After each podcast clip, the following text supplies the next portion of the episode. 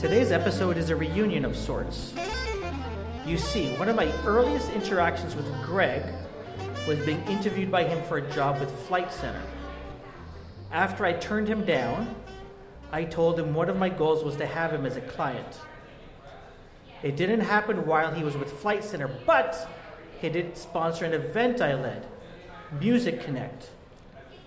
Yes. And today's guest actually performed at that event as late July. My next guest has been writing songs and performing for over a decade. She's also the founder of the not for profit Redemption Paws that has rescued hundreds of dogs to date. Please welcome to Cadillac Fairview Toronto Eaton Centre studio, Nicole Simone. Thank you for having me. Yeah, welcome. Thank you. How are you doing?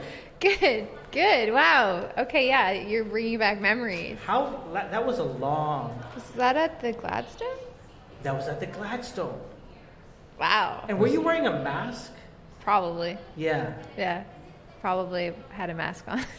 Because one side was Music Connect, Yeah. and the other side was a travel thing. the mum entrepreneur, the mum blogger. No, not the No, travel No, that's thing. right. It was like um, it was a mum travel blogger totally thing. zoning out here. Because you knew everyone there. Well, like so, there was the music side on the one side, and then the other side was like Heather Greenwood, Yeah, Erica yeah, I M, remember her. Yeah, yeah. Kathy Buckworth, that whole gang. Yeah. So it's like going back and forth from room to room. yeah, wow. That was a long fun time night. Ago. Long time ago. it was good. And so B B Notions was a sponsor. And so that's how you got involved because you used to work Very briefly. Very Did you work briefly. for B Notions? very, very briefly. Wow. A month. a programmer. No, I don't know what. I was No, just, you I at was the a front desk. receptionist, just a receptionist, yeah. Yeah. That wasn't a that wasn't my long term goal. And then AK said, "Yeah, he uh, can we have someone from our company provide?" I said, "Sure." And then I remember some masks. Maybe everyone was in masks or something. I can't remember. That's something that AK would I do. Wow, this is going well so far. Yeah, wow. Ooh, Okay, memories. memories. Well, that was way back when. That was a long That time was, ago. that was 10, 10 years ago, would have been? That was Somewhere a close to that. Yeah, not te- not quite. Not Maybe ten. eight years ago. Yeah. Yeah, yeah. That sounds that sounds about 2010, 2010, 2011, 2011. Yeah. something around there. Yeah, Yeah, Because yeah. we gave away, didn't we give away a trip at that? a trip to Cleveland. Trip to Cleveland. Yes, Sorry. It's- right. But it wasn't just a Rock trip to and Roll Hall of Fame. That was it. It was rock trip to rock. and It Roll was. It was of trip Fame. to I would Rock take that. Am I too far? Too close? Bring mic closer to you. Bring the mic closer to me. Okay, Yeah. good. Yeah, so that was fun. It wasn't just the Cleveland because that's not a prize. No. Come on. Cleveland's a great place. Cleveland rocks. Cleveland does rock. See? Okay, how does it? How does it? ro- If you how ever does- spend some time down in the flats, no. it's an amazing time. Okay, Amazing so place. Why is it? Why Great is it, food. It's, it, so I started going there about 20 years ago and To loved Cleveland. it. Yeah, I saw Fishbone Okay, you see, you got to like take out concerts 300 person venue. Of course, I have to bring a concert. No, you got to take it out because a, a concert in any place is going to be great. Fishbone in a 300 person venue. Like Fishbone in Scarborough is going to be awesome. Like so that, that doesn't make Scarborough great. Scarborough's great outside of. I, I used think- to go there for racing, mm-hmm. Okay. and that was fun. Anyway, great food now. It's great Yeah. city, great vibe. Love that city. Enough of you. Now let's. let's I know, go I know. topic. Shut. What came first for you? Dogs, the love of dogs, or music? Music. Music. Yeah. When when did that happen for you? When I was a kid in California, I was obsessed with music. I became like a bit of a savant with like records and stuff.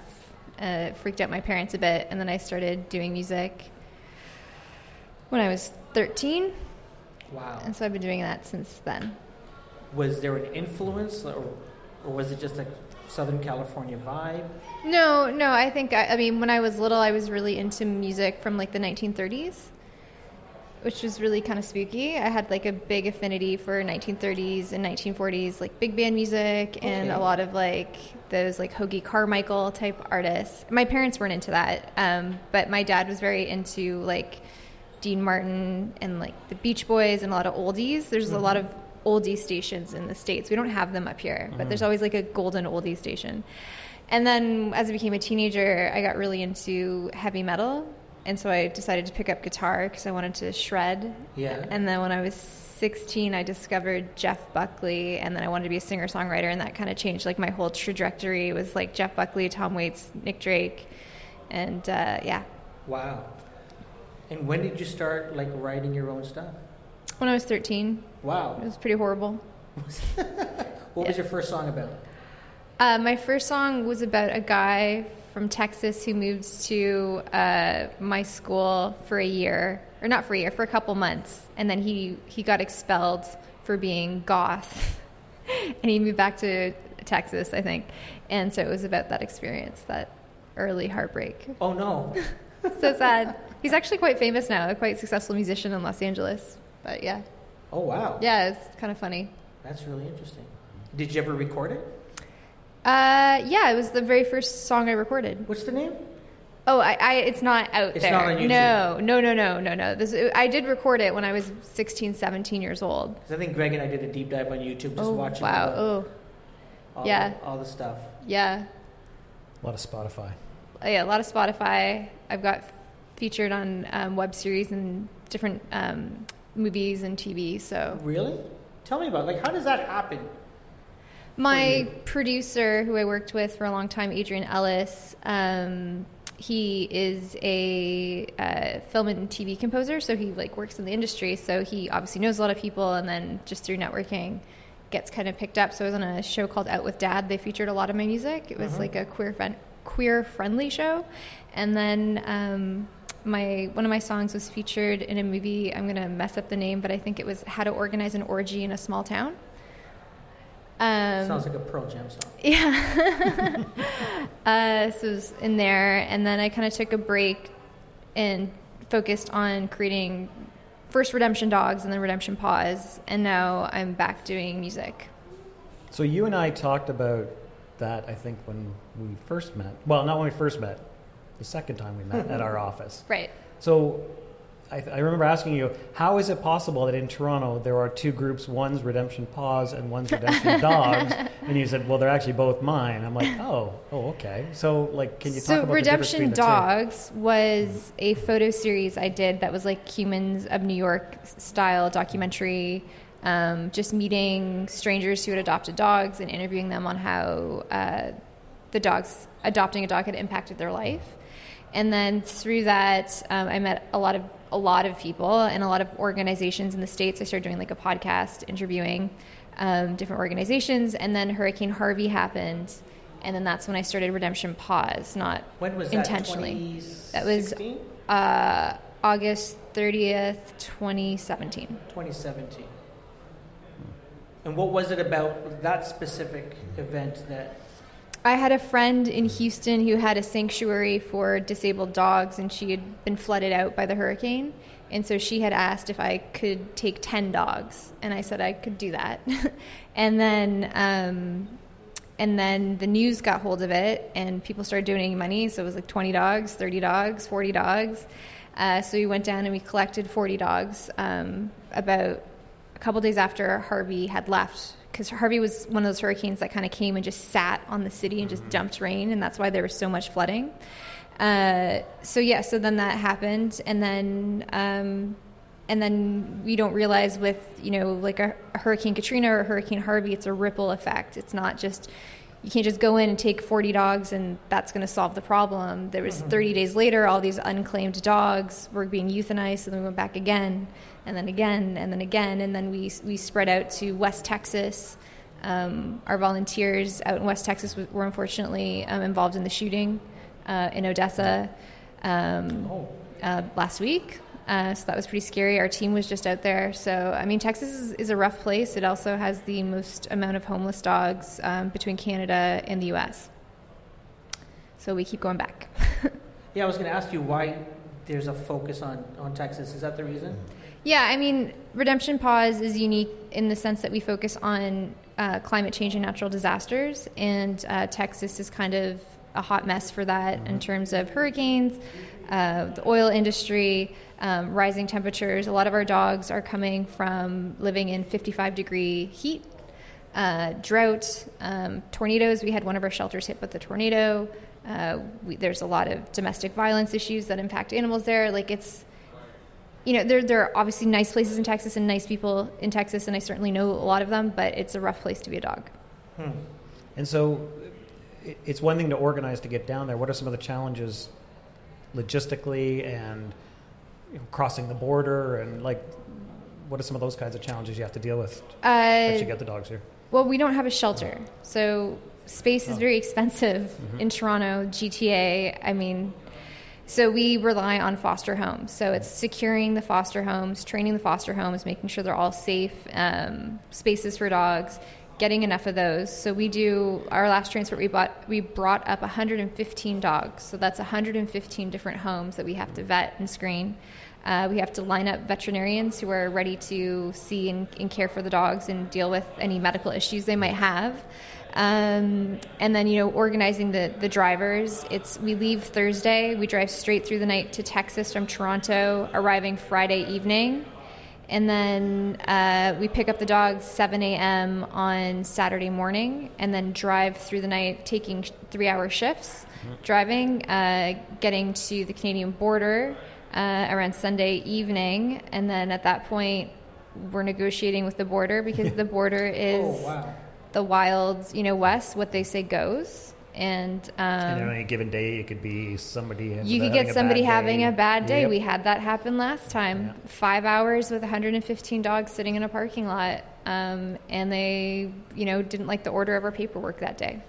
Not like we don't like we do this every month, but. Uh, you know, we have a broker that we deal with, and we try to prepare. And, and people get tired after driving that long. So I'm on the phone with volunteers crying. They're they're upset. They think they're not going to get through the border the news crews are ready to like sprint on the story uh, and then they get through and then the dogs don't arrive sometimes till 3 a.m in the morning so you're in a parking lot at 3 a.m with you know 150 volunteers and you know we're doing id checks we're making sure we it's like a small military operation at the end of the day um, so it, it's a lot of uh, logistics a And lot of logistics Sounds costly it is it is costly as well. Yeah, I mean, like you know, rent. We have to rent the vans. We have the gas is expensive. Um, the vetting is probably what eats up the most cost. Um, so we spay and neuter all the dogs. Um, there's a common uh, ailment called heartworm, which is a cardiovascular parasite. It's very costly to treat, um, but it is fatal. Uh, and they will euthanize for it, but we do take dogs who have that, a small amount that we can afford to. Um, so yeah, it, it does it does get uh, expensive, and we don't have corporate sponsorship. We don't have 18 vets on staff. We work on two percent of the budget that most SPCA's and humane societies get, and we probably take in more dogs. Is, is this is this part of the plan that you don't want to get so big, or is it just the this is just what it is right now? There's never been a plan in place. It was very mu- like it was very much. I was just going to take 10 dogs. It all and started it, 10. it's just just 10 dogs um, and so two years later it's just growing and growing and um, it's been great but i think what we have like a really good community we're really supportive um, we are uh, almost all volunteer based so you know we don't want to with organizations it's easy to get um, you know wrapped up in overhead costs unnecessary Sure. overhead costs uh, and uh, HR costs and things like that and red tape. So we don't want to ever take away from how we can maximize our resources in helping dogs. But we are definitely growing. Like having 115 dogs, uh, you know, spread out in foster homes is a lot of work. Yeah, for sure. And these are all volunteers, all of the fosters. Yeah, I would say like 40% of the people who foster with us in, intend to foster to see if a dog fits their lifestyle, and then they end up Oh, adopting really? the dog. Yeah, so it becomes like a foster to adopt situation. Mm-hmm. Um, so So what we, percent of that is usually like successful? for, uh, I would say like 40% end up like oh, okay. people are really like when they our dogs rarely disappoint. um, so I mean, we've had a couple of surprises. We've had a couple of dogs arrive knocked up, um, and that's really hard to accommodate puppies because you have to have them with the mom for two months, and that's hard in a city.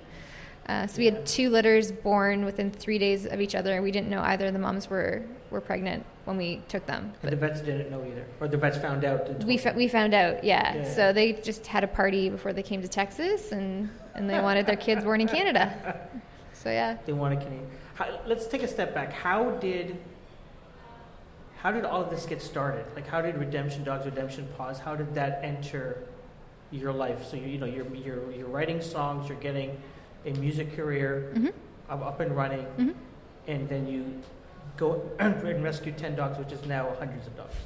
I started dog rescue just after Hurricane Katrina, um, a, a couple months after in 2006. And uh, that was in Aurora at a place called Kennel Inn. And so I was their only volunteer coordinator. And so I started really on the other side of things where my job was to get the dogs into rescue, not to rescue the dogs. So they would call me and they say, We have this dog. Uh, can you find it a rescue? Otherwise, we're going to euthanize it on Friday. Oh, Yeah. So- oh. Um, so I was really quite young. I just started university. And, uh, and yeah, so that's kind of how I started from there. And then I didn't know there was a rescue community. I thought it was all taken care of by like the SPCA or the Humane Society. And then I realized it wasn't. I was um, in school for music at the time and I was doing music. And so they started doing dog rescue. And then from there, the, the pound ended up closing and getting amalgamated with uh, the Vaughan shelter and I started volunteering with different organizations, and uh, and then I just decided to do like the storytelling part because I was just really tired of the stigma of that these are broken dogs, that they're in the shelter for a reason, that you can't teach an old dog new tricks and and whatnot. So I started Redemption Dogs, and then Redemption Paws happened. was, that, was there always a love of animals?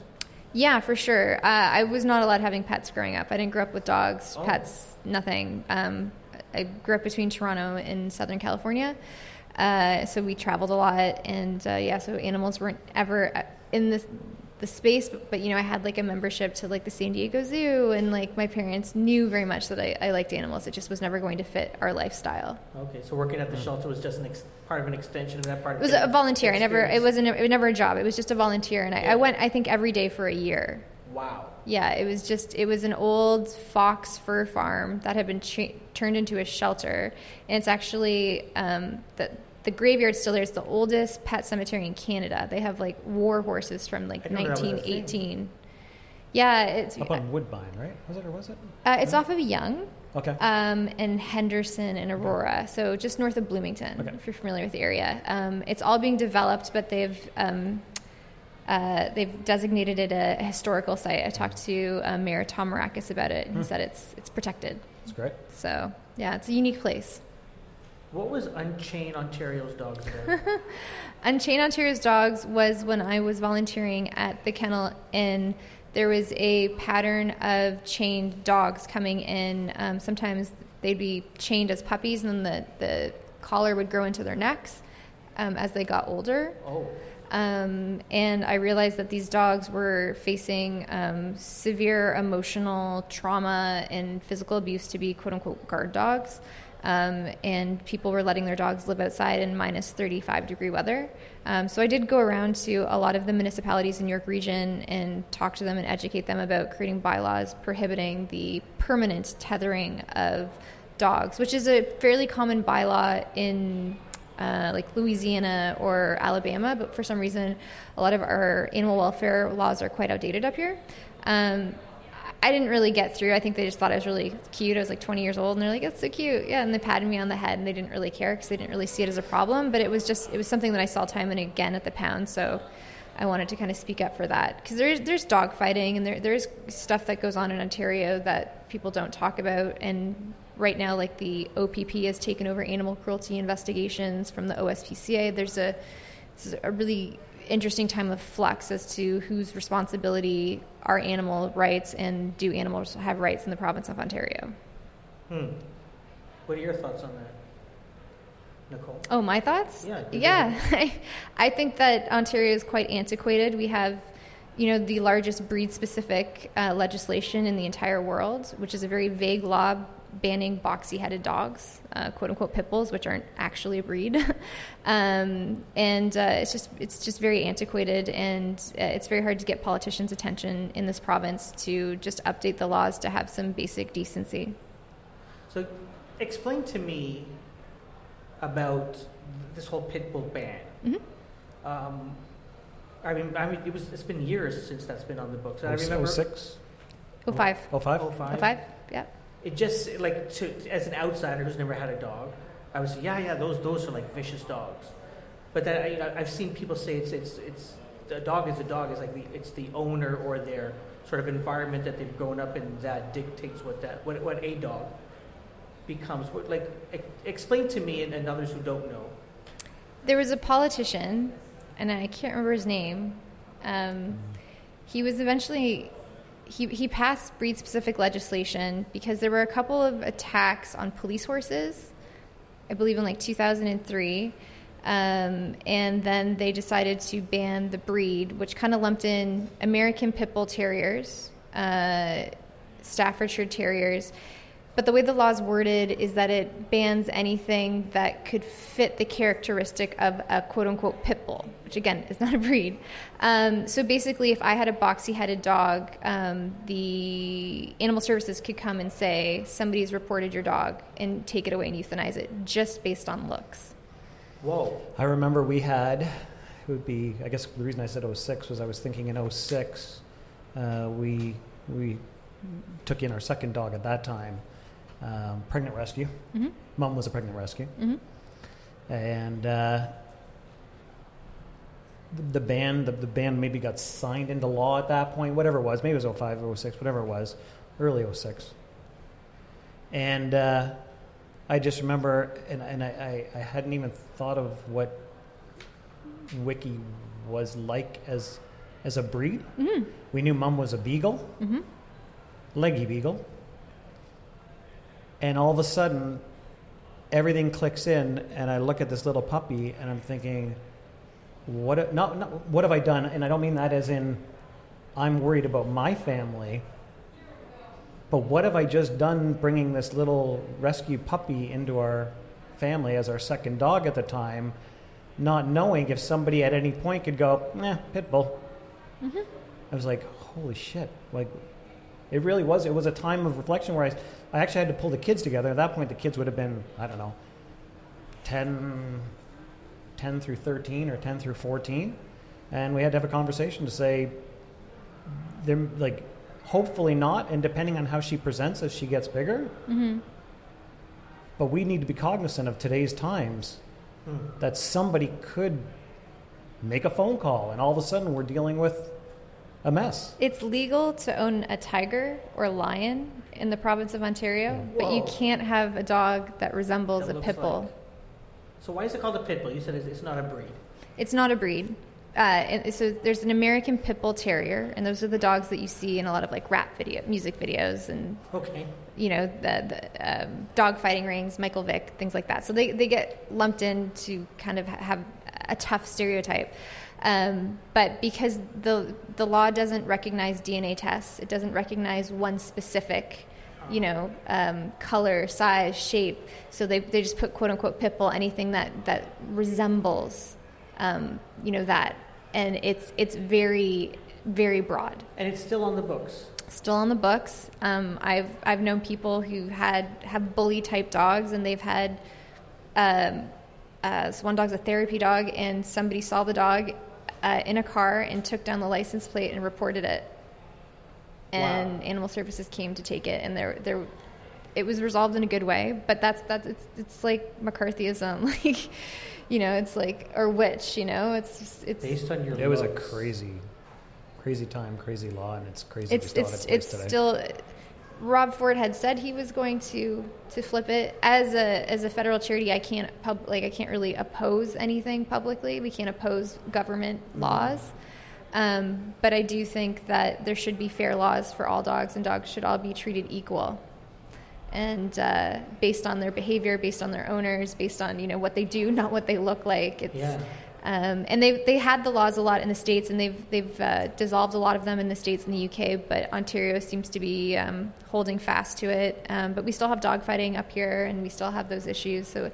Um, if they look at the stats, there's there's no less dog attacks and fights than there were in 2005 than there are now. If anything, there's more because dog ownership has actually gone up Gone up. quite a bit. What's um, and I'm zoning out the documentary that I don't know if it was just released, but I know we just saw it in the last six months, and it was where they followed the Michael Vick dogs hmm through placing them into homes. I think yeah. I, I'm trying to remember what the name of that was. I can't was. remember. I think most of those dogs have passed away now. But, what was really interesting in that was they talked about like flavors of the month, Yeah. flavors of the year, flavors of the decade, really. So, like what dogs? Like I remember growing up, and you know what the bad dogs were Doberman Pinschers. Doberman Yeah. Pinschers And always attacked everybody, Rottweilers, killed everybody, and Rotties, German Shepherds. and and yet pit bulls, if you will. I mean, The in- nanny dog. That's what they were known as. like in the 30s and the 40s. Like they were the dogs that were the the caregivers of the kids. It's just like it, it's anyway. It's The, just- I think the dogs with the most incidences of um, fatal dog bites are, are actually German Shepherds. And that's why they're police dogs. That's why pit bulls aren't police dogs. yeah. um, although there are there are a couple of um, places that have pit bulls as, as police dogs. So, uh, yeah, it's it's a, inter- it's a it's you know Ontario is a safe haven for so many dogs, but at the same time there's this crazy law that exists, so it's a bit hypocritical. You're not allowed to lobby No. for change. Not not as a part of Redemption Paws. Uh, I'm a federal registered charity, so oh, so you've gone from not-for-profit to charity. I'm federally registered. I've been federally Oh. registered since a year now. Oh, okay. And we just celebrated two years. Yeah, I, I, it's really important to me that everything Redemption does, Dogs does is by the books. Yeah, yeah, yeah, for you sure. know, because there there are dog rescues out there that, you know, maybe have their own ways of doing things, and I just want people to trust us. Yeah. I think trust is really big when you run a charity. oh, absolutely, for sure.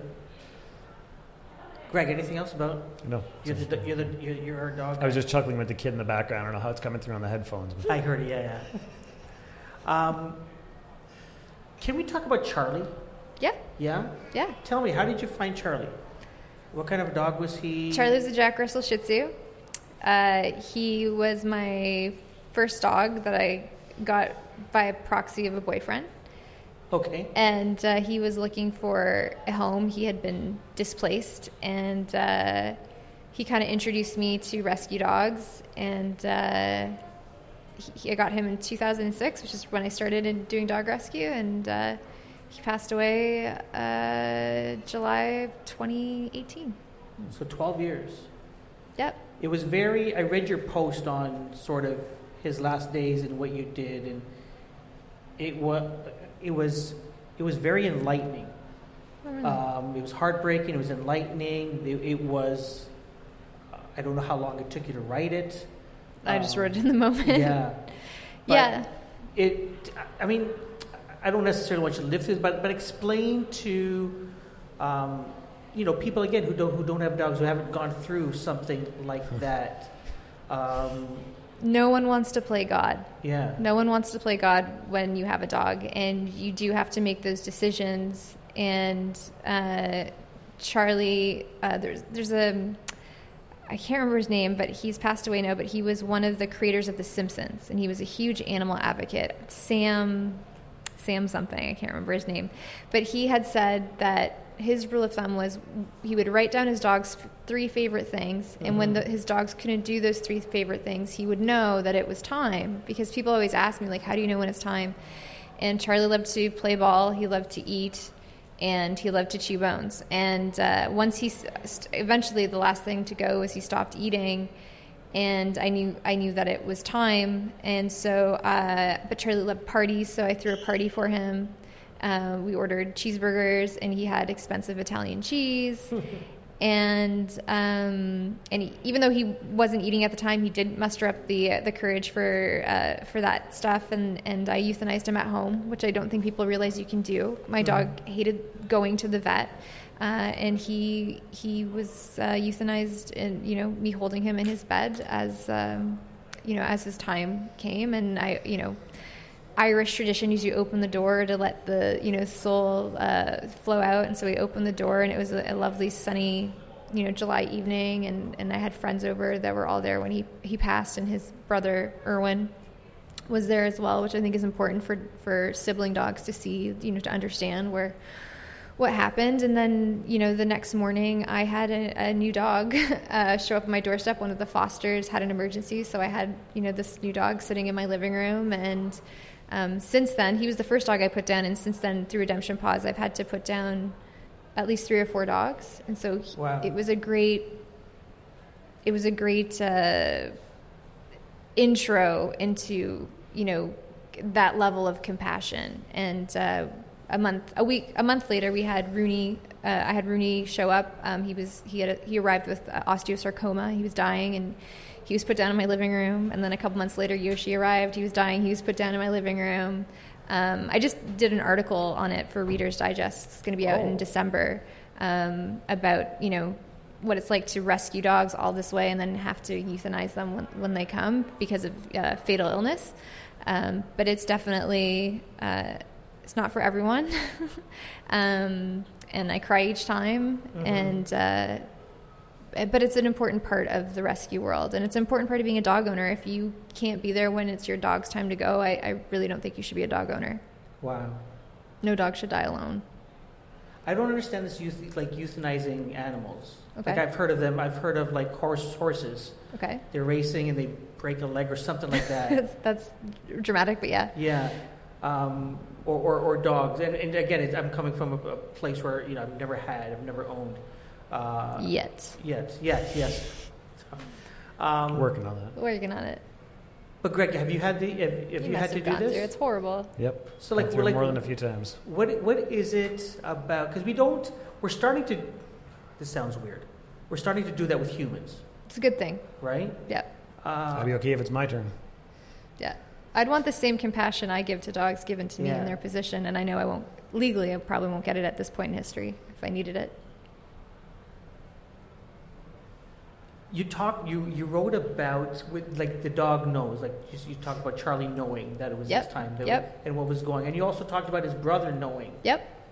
Yeah, his brother knew they had a they had a conversation just before Charlie. It was the strangest thing, but they Irwin was quite uh, uh, upset, and Charlie seemed to calm Irwin down, and Irwin just laid down right beside Charlie, and Charlie laid down, and the vets came, and usually Charlie would be all over people, but as soon as he saw the vets, he was like, "I know what's up." He's like, Wow. "Let's do this." He was not, he was like, "I've never seen a dog so like, let's go. But afterwards, I, I dogs know when it's what's their when it's their time, and They don't fight you on it. not if they're ill. Yeah. Yeah, not if they're they're ill and it's their Manitou time. just laid down and Say that again. Manitou just laid down and Yeah. They know. And some dogs pass Yeah, on their own too. I've never had that happen, I have not. but I've had I've Uh, had no. I've had friends whose dogs have just passed away in their sleep or had a heart attack or or things like that. But uh, but they know and and uh, it's important that there's somebody with them when they go. It's really important. And it's important. important to note, to your point, that not that you want to play God, but it's also important to note when it's time to let your dog go. I mean, Manitou, to your point of favorite things, he ran, he ran, he ran, he ran. He was only nine years old, hmm ran his back end off, hmm and again, I'm oversimplifying. Yeah. And you know, we had him on Metacam, and then he came back, and then we had him double up on Metacam, and Yeah. he came back. And by the time I was lifting his back end with a towel to take him out to go to the washroom, I just said to Kel, "Time to call the kids to come for a visit," hmm because uh, It's better It's too time. soon than too late in those situations. I, I know so many people who they've left it and that it's 3 a.m. in the emergency room and their dog is in agony and they're on a metal table, you know, passing away, and that's not, you know, it's not ideally what you want your dog's last memories to be of of their life. And uh, I think that there's also, I mean, there's a high suicide rate amongst veterinarians and the amount of um, guilt that's put on them, and there's also uh, a lot of lawsuits for um, you know people who will demand extraordinary measures be taken, and their dog lives an extra week, and they have a twenty thousand dollar vet bill, and then they sue the vet. So it's hard. You ha- you really have to know when to make that call, and like I said, like that three thing rule is a really great rule of thumb, um, but uh, it's not not easy. and a really great vet will support Yep. you. Yep. And I've also dealt with not really great Mhm. vets who tried to convince us to spend five, ten thousand dollars on Mhm. just checking out what was wrong with Manitou. And we knew, we, we knew our dog. We knew when he got to the point that he couldn't run, hmm like I'm, I'm not going to hook him up to a set of wheels on his back end. hmm And some people will do that, and I don't like I'm not faulting anybody for doing Mhm. that. But the vet kind of gave us the gears about that, and we're just like back off, Yeah, back off. yeah. Huh. There's quality. You have to think of quality of life, and and yeah. Did you know all of this going into owning a dog that one day? one day One day you would have to sit down and Ethan, like, Yeah. yeah, I, I think every everyone knows Old Yeller. so, like, yeah, I, I, yeah, for sure.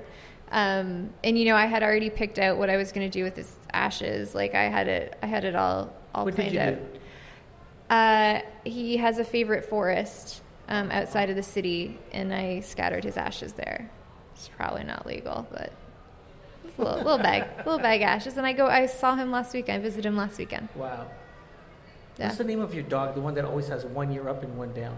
Irwin. That's just the coolest looking dog. He's he's on his way out. Oh, He's on his way out. He's 13, and uh, his owner died uh, in Kentucky, rural Kentucky.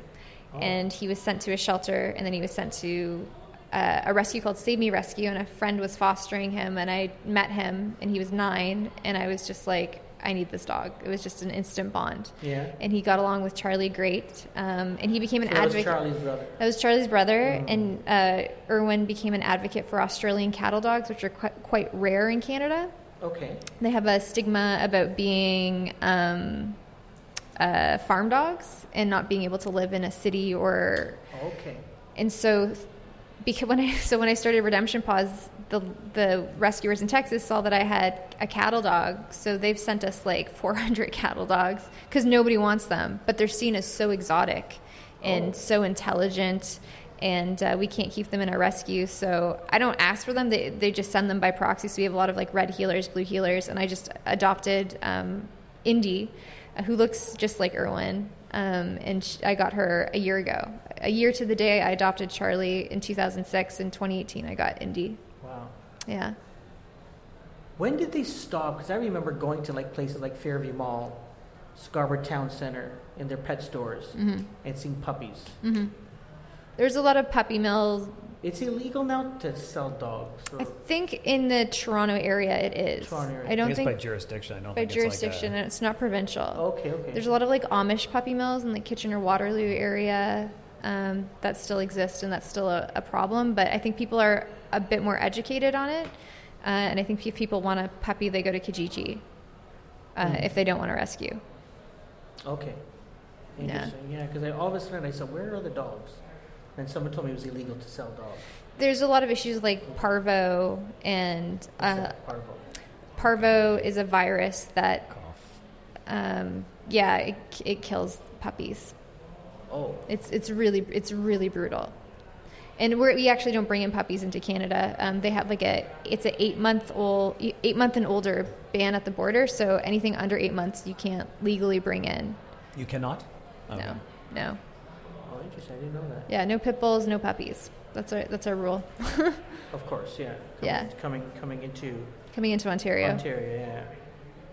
How do we get back to talking about music? I feel like we're talking. This is very serious. Wanna- we just did a photo shoot with our dogs in the Sam Roberts band.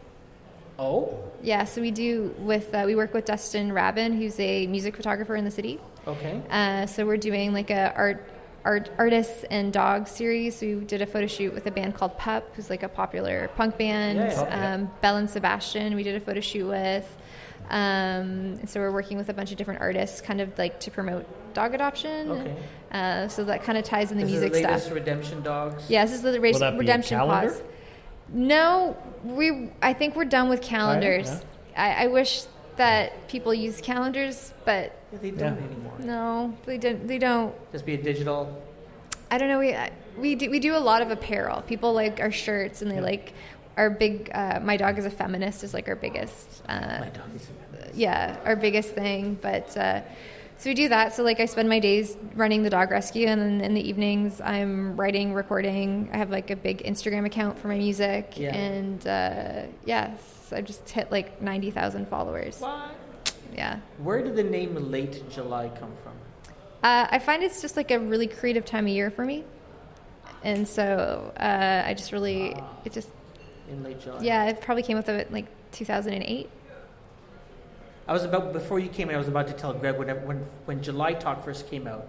Yeah. I literally thought that was you. no, a no, very I thought was different. late July. I've been around longer than You've been July Talk. At least with that name. I don't know if maybe they have. Yeah, I don't know. yeah. But No, no. yeah. That's, that's cool. But you just released like a, a video not too long ago. I've been doing a video and a song a month. Okay. Uh, I've been spending a lot of time in Los Angeles, and Are uh, you putting together an EP and a full length album? What's, what are you it's a different. I consider myself a, a social media musician at this point. Okay. So all that like records and EPs and stuff, I think are becoming antiquated because of the digital streaming service. Sure. So it's all about like your latest releases. Okay. Rather than putting out like eight songs at once. So it's I mean some people they put out like a song a, a month and then like eight months later they'll put out an EP with a new song on it. Mm-hmm. Um, but definitely uh, music space has changed a lot. I mean I remember when I was a, like a 12 years old I had Winamp and Napster and um, you know I, I had a i worked with a&r people at sony when i was 17 and that was like a totally different thing. And now it's like you have to you have to have instagram you have to have social media you have to be just as visual as you are musical i think as an artist to get noticed. So i just kind of started embracing that in february and uh, building up a following from there and just trying to put out a new song every every month, a new video. I'm working on a short uh, film I wrote and directed uh, with my uh, uh, bassist and, and co-producer uh, Fred Urachek. So we're shooting that and hoping to release it to some festivals next year. That's cool. Um, but I think like being a part of a musician now is like it's very much more visual than it used to be. It's no longer band photos against a wall. It's like creating content every day and engaging with people and being a lot more personal. Will you change your sound for the Spotify world? No, no. I think I, I'm still an artist at the end of the day. Um, so, I mean, if you, Spotify's a bit frustrating because if you go on, it, I'll have like twenty thousand plays on my song "Sideswept." Was the very first late July song that I put out in 2009, 2010, and obviously my music sounds very different. So. Um, so like my sound certainly has changed over the years, um, but I'm always looking to work with like new um, producers and artists. And I, I still write all my own music. I co-produce everything. I'm just not an engineer, which is a bit frustrating. I wish I could do everything myself, but I can't. Um, and I think being like a, a woman artist over the age of 21 is like a, like I'm an outlier at this point. So it's, I got to have my own audience, build my own following, and uh, and it's going well. Greg, you I was going to say, so uh, touch on something you mentioned earlier. So, in terms of rather than putting out an album now, starting to put out, you know, pieces of work every so often. Like I think of USS, they do that. Okay. Right, they're releasing a song here, a song there. Um, Alexisonfire just released Familiar Drugs, Mm-hmm.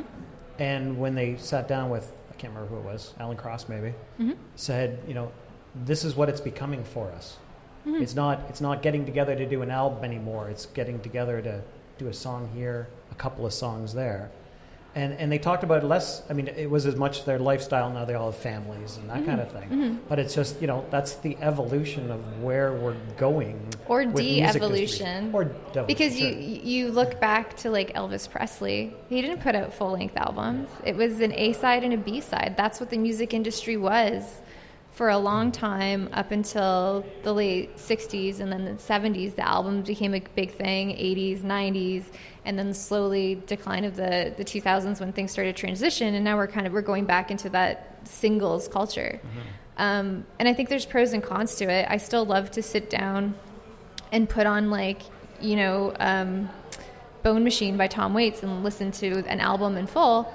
Uh, I think that's like a, a, a creative experience, but I don't think that's really what people do anymore. But I think artists still have the right to do that. But I think to be mm-hmm. successful at that, you need to be at a higher level in order to put out a you know drop a lot of money and put out an album all at once. Yeah.